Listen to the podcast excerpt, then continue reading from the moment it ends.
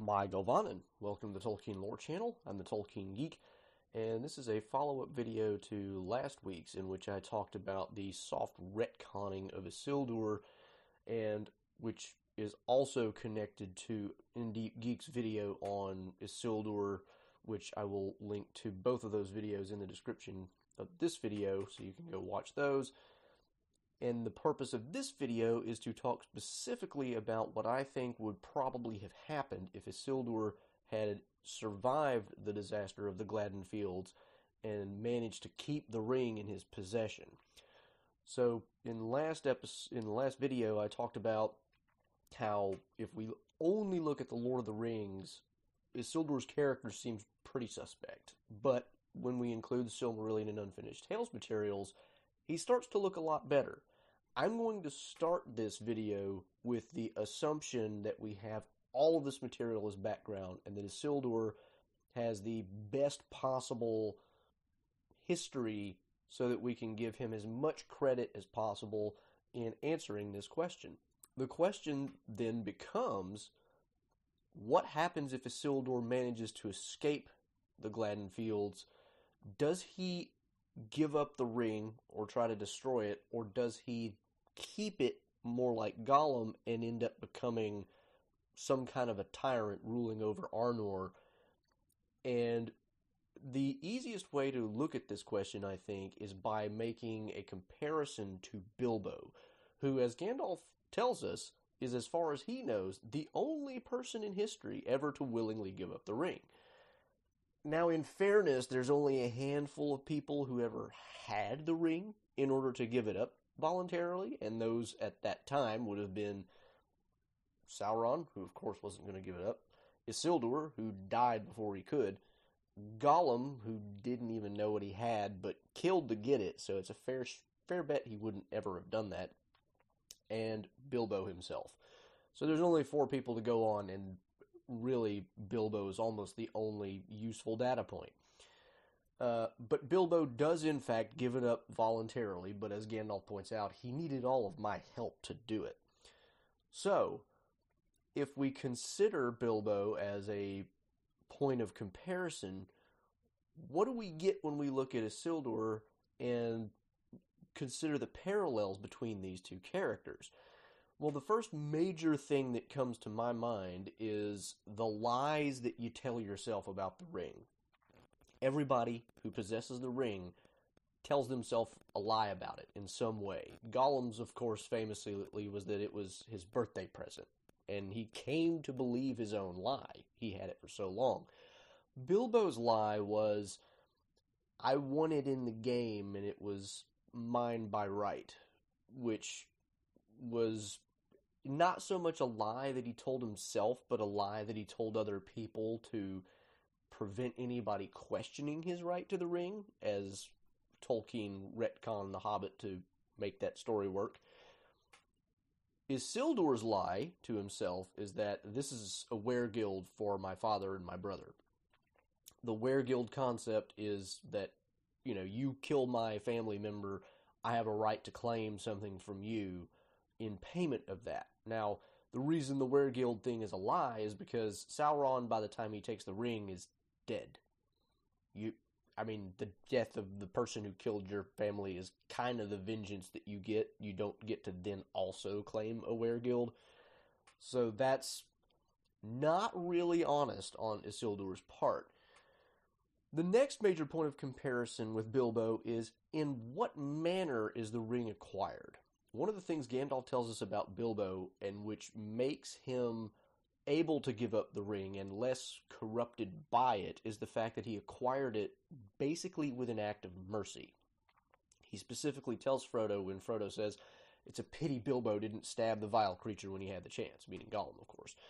Gandalf said it was pity that stayed his hand, and be assured that if it's because he acquired the ring with mercy that it's had so little effect on him, despite his possessing it for over 60 years and this doesn't really do a whole lot to affect Frodo, but it tells us something important about the ring. The more dangerously you acquire the ring, the more ill intent you have when you acquire the ring, the more likely it is to corrupt you and to really get a hold on you.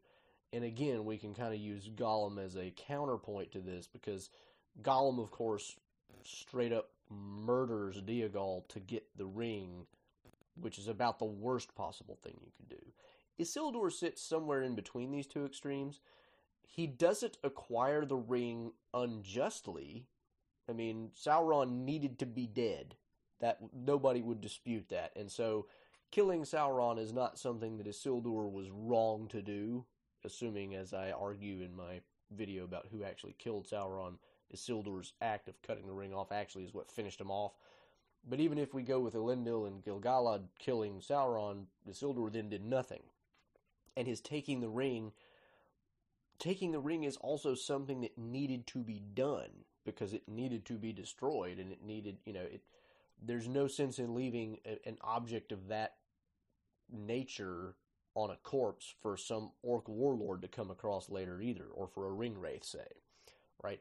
There's no good reason to leave it on Sauron's hands. So acquiring it itself is not a problem in Isildur's case. But he's also not acquiring it with a an act of mercy or anything like this either. I mean, he's just you might call it a, an act that's kind of mercenary. I mean, he's just, you know, looking out for himself in some sense because he's taking it as a weregild, which he doesn't have really a right to.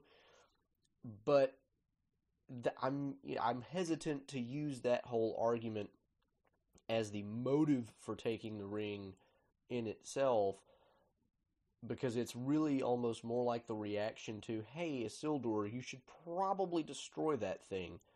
Nah I'm going to take it as a weregild it's I'm not sure we can necessarily say Isildur taking the ring at, eh, you know in the first instance is necessarily an act of just pure greed. So somewhere, like I said, in between Gollum and Bilbo on this scale is where Isildur falls. Taking the ring is not a, a wrong act per se. The lie he tells about him about it to himself to justify it after the fact, that's dangerous, but everybody does that, including Bilbo. So the fact that he didn't murder Sauron unjustly is certainly a big point in Isildur's favor. The fact that he didn't acquire it with an act of mercy toward anyone, it's it's not a plus, but it's not a negative, let's say. A final point to think about here is the length of time that Isildur had for the ring to work on him. And he spent a few years in Gondor after acquiring the ring, setting the kingdom up, and then turned north, and then was killed ultimately before he could do anything with it. This is a very short amount of time compared to someone like Gollum or even Bilbo. Bilbo possessed the ring for 60 years, and it had really grown on him. And he recognized that it was kind of a problem, and he needed to get rid of it, and he still needed all of Gandalf's help to give it up voluntarily. Isildur would have an advantage here because Isildur would have only possessed it for a few years and probably not done much of anything with it to get really attached to it in the way that Bilbo did before he comes to his realization at the Gladden Fields that I made a mistake taking this ring and I should probably hand it over to the wise for them to do whatever they need to do with it. So here Isildur does have kind of a distinct advantage because he doesn't have the time for the ring to really get a grip on him the way it does almost everybody else. The one thing I will say though about his uh, his kind of seeing the light moment in the Gladden Fields, I don't necessarily think that this is a really strong indication that he's definitely going to be able to give up the ring if he escapes and makes it back to his home.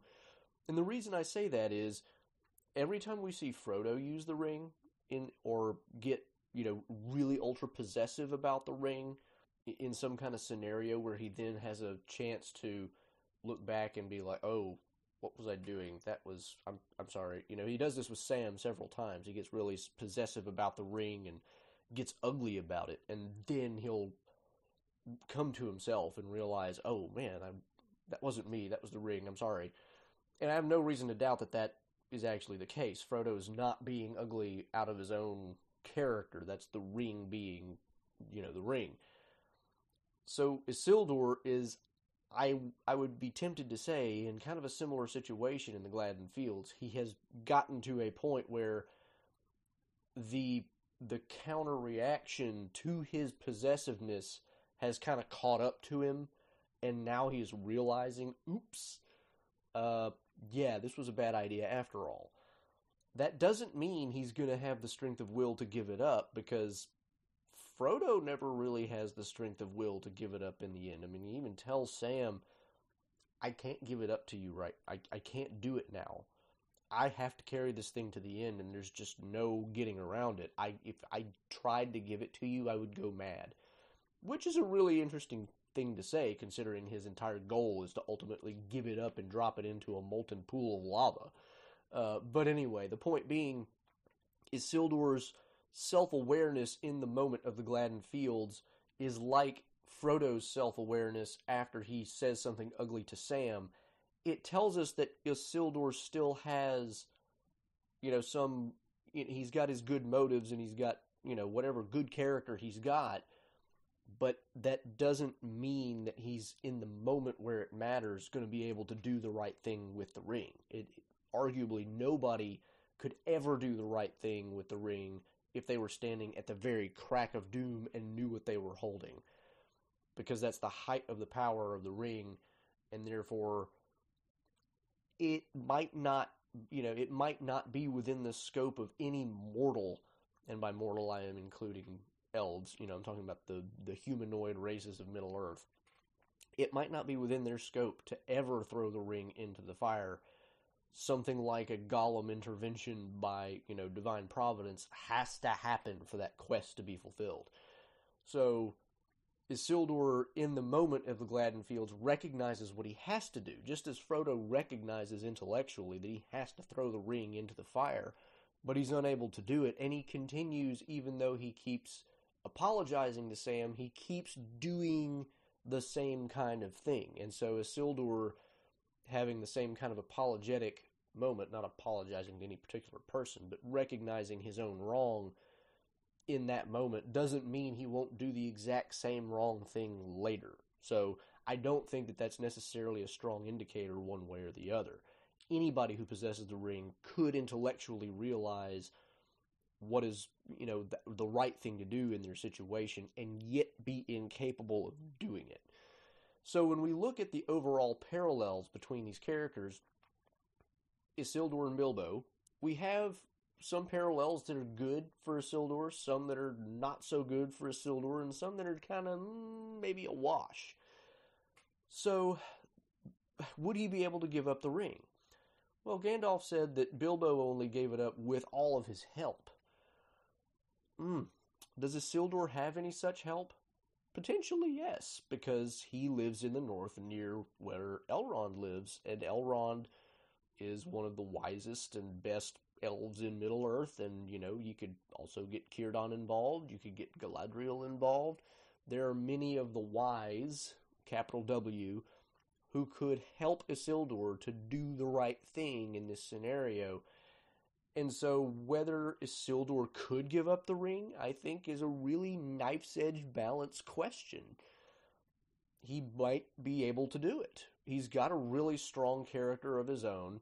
He has the advantage of not having it in his possession for years and years and years and getting really attached to it. He even has the slight advantage of knowing what it is and knowing to be wary of it, which Bilbo doesn't have. I forgot to mention that. That's another thing that, you know, between the two of them, Isildur has a little bit of advantage there because Bilbo has it and just thinks that it's a cool trinket that he acquired on his trip, and yay, it's mine. And okay, it's in, it turns you invisible, very handy. Isildur knows from the start that it's made by Sauron, it's dangerous, and it's, you know, he he knows it's bad in some way, but it's only after the Gladden Fields that he comes to full realization. Mm, yeah, it's really dangerous, and something needs to be done about it but that's better than Bilbo. Frodo, you know, this is a parallel with Frodo. Frodo knows from the beginning of our story, basically, he doesn't know for the first 17 years of his ownership of the ring, but after that point, he knows what it is and he knows to be on guard. That doesn't mean he does a great job of it all the time, but later in the story, the longer it goes, the more on guard he is and the more he is able to resist the ring. Isildur would have that advantage from very early on with a very strong heroic character to start from. So I think if you got, you know, if he actually made it back to Arnor and then went and visited Elrond, he probably could be talked into giving up the ring. There's a fairly good chance of that. Now, here's where the the what if scenario splits into kind of two paths. One is what if Isildur gives up the ring? How would that work? The other is what if Isildur can't ultimately give up the ring? How would that change history? And then, you know, since ultimately the whole arc of the story is ultimately the ring goes into the fire, if Isildur keeps it, how do we reach the end point of that arc? So if we're looking at Isildur is able to give up the ring, how would that how would that work? So the thing about the ring is it corrupts anybody who has it because they want to come to possess it and use it. That's just the nature of the thing. I think if Isildur and the wise got together and understood what they were doing, you know, one of the things that I think might be a useful theory in in a situation where you know, Sauron is defeated, Mordor is basically empty, there's not huge armies of orcs wandering around. Isildur would need to give the ring into the keeping of some, if, you know, essentially just a messenger to take the thing to the, you know, the fires of Mount Doom and toss it in. And I don't know if the, this is such a weird idea to even think about, but I think the best way to do it would be to just drop it into a lockbox, lock it, don't ever give anybody the key, give it to a messenger and say, hey, there's this thing in here that needs to go in the fire. You don't need to know what it is, you just need to go chuck it. And then that way the person taking it doesn't even know what they're holding, and I would tend to think wouldn't even know you know, wouldn't even be affected by the ring. I, am not aware of anybody ever being affected by the presence of the ring if they don't know that it's there. They don't have to know what it is in its nature, but they have to be able to see it. Like, I've, I've, there's no instance in the story where somebody merely from proximity becomes corrupted by the ring. That just doesn't happen. Like, Boromir is corrupted by the ring because he knows the ring is there. He knows what it is. Faramir isn't corrupted by the ring just because it's sitting there inside of Frodo's shirt.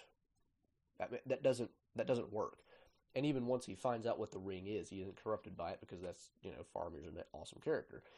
But you know, I mean, if Frodo spent three months in Ithilien with Faramir and his rangers and never told anybody that he was carrying it, would you know, all the people in the Rangers battalion that Faramir is leading, would they all become corrupted by the ring that they can't see and don't know is there? I don't I don't think that's how it works. So in theory, you could put it in a lockbox and just have somebody take it. Of course, this raises the question: Why didn't they do that at the Council of Elrond and just like give it to somebody completely random, you know, and say, "Hey, take this to Mordor"? Well, okay, you could make that argument, but does anybody really think that with Sauron coming back to power that you can just talk some random person to take some random object that they don't even know what is to Mount Doom to throw it away? And I don't think it works as well in that scenario. It works in this scenario because the trip to Mordor and, and to Mount Doom is a relatively safe one at this stage in history because Sauron has been defeated and his armies have been all but vanquished. There's still roving bands of orcs, obviously, and that's how the Gladden Field disaster happens, but they're kind of random scattered and not in Mordor. The Mordor armies have all been pretty much wiped out. So it would be a lot easier to do. Now, the person carrying it would be like, this is kind of weird. Why am I carrying a lockbox that I'm not allowed to open? Uh, so, I mean, you might have to think of a different scenario because, you know, the curiosity might be a problem.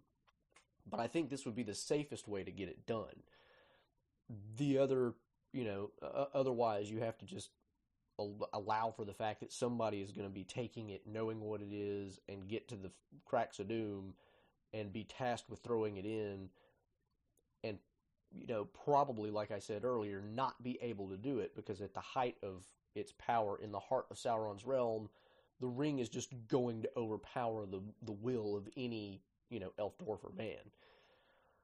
So that's one scenario. Isildur gives up the ring to some random messenger to take, you know, and that is the end of it. The more interesting scenario, and one which I think might be more likely, is that Isildur finally is unable to actually give up the ring. I just, I have a feeling that at the end of the day, Isildur would not be able to give up the ring in the way that Bilbo did, and I think a lot of it comes down to that act of mercy thing, because his acquisition of the ring was it was morally neutral, but that moral positive that Bilbo has in his acquisition is actually really, really important, I think.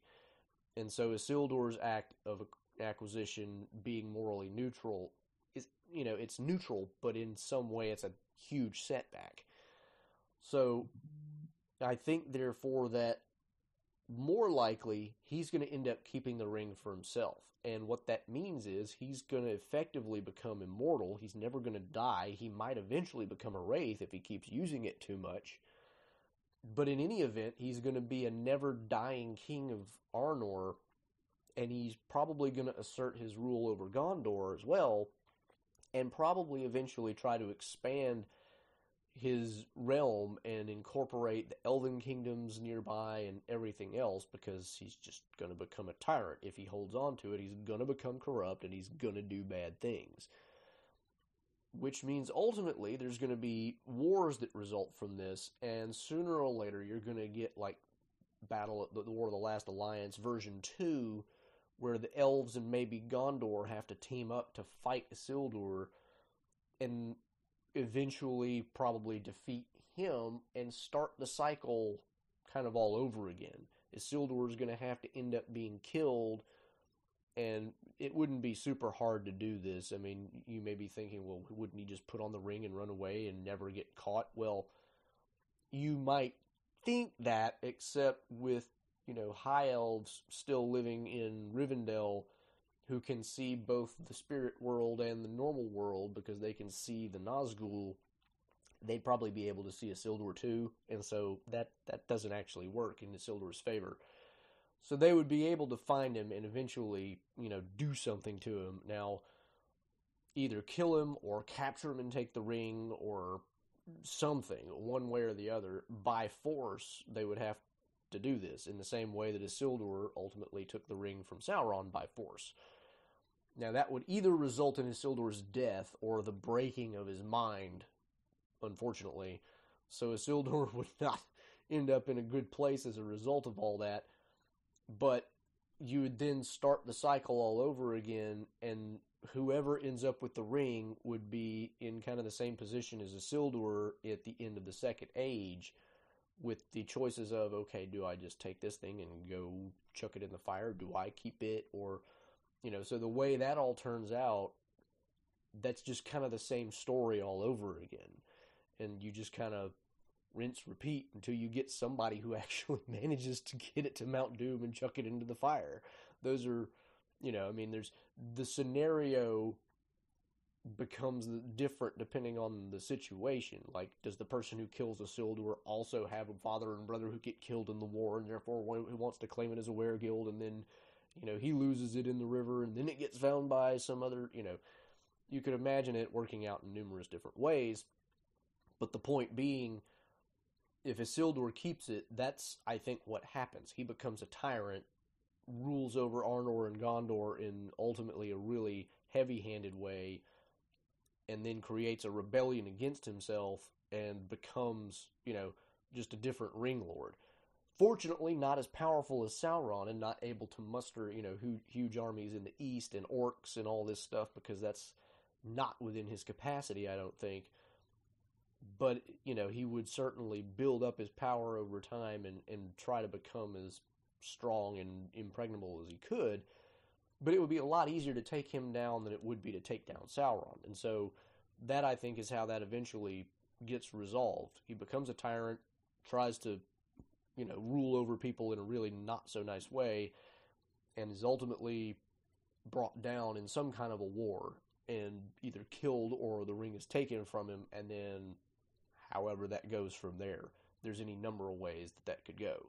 So those are the two scenarios that I think could potentially play out if Isildur, you know, manages to to survive the Gladden Fields. He either, because of his strength of character and the help of Elrond and others of the wise, is able to give up the ring and hands it off to somebody to go destroy, or he is unable to do so, becomes a tyrant, and then you know creates essentially the same kind of situation that you know he took the ring from Sauron in, where somebody else takes the ring from him as a result of his own nastiness, leading to rebellion and you know more war.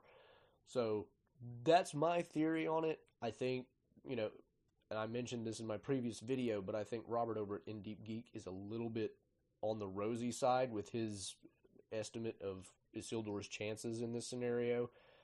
It's not impossible. Like if, if we compare Isildur to Bilbo, there is a real chance that Isildur could do it. I think In Deep Geek is a little a little too ready to give Isildur benefit of the doubt and credit. It's not that he's not deserving of some, but I think it's a little bit little bit harder to make that call than just like, oh well, in Gladden Fields he's awesome, ready to go, and he's going to give up the ring. And I, I don't think it's quite that easy, but there is an argument to be made that he could do it. So that's why I think there's two possible outcomes for this. So that's my theory on what would happen if Isildur managed to keep the ring. Let me know what you think of these theories in the comments. If you have a third alternative, we could discuss that as well. I'm totally open to the possibility that there might be another way that things might go down. These are just the two that came to my mind. Do like and share the video around. Subscribe and hit the bell icon on YouTube or subscribe on Rumble or Odysee or on podcatchers. You can follow me at Twitter at JRRTLore. You can also join my Discord server, link in the description below as well. And you can support me over at Patreon. Until the next time, I'm the Tolkien Geek signing out for the Tolkien Lore channel. Namarie.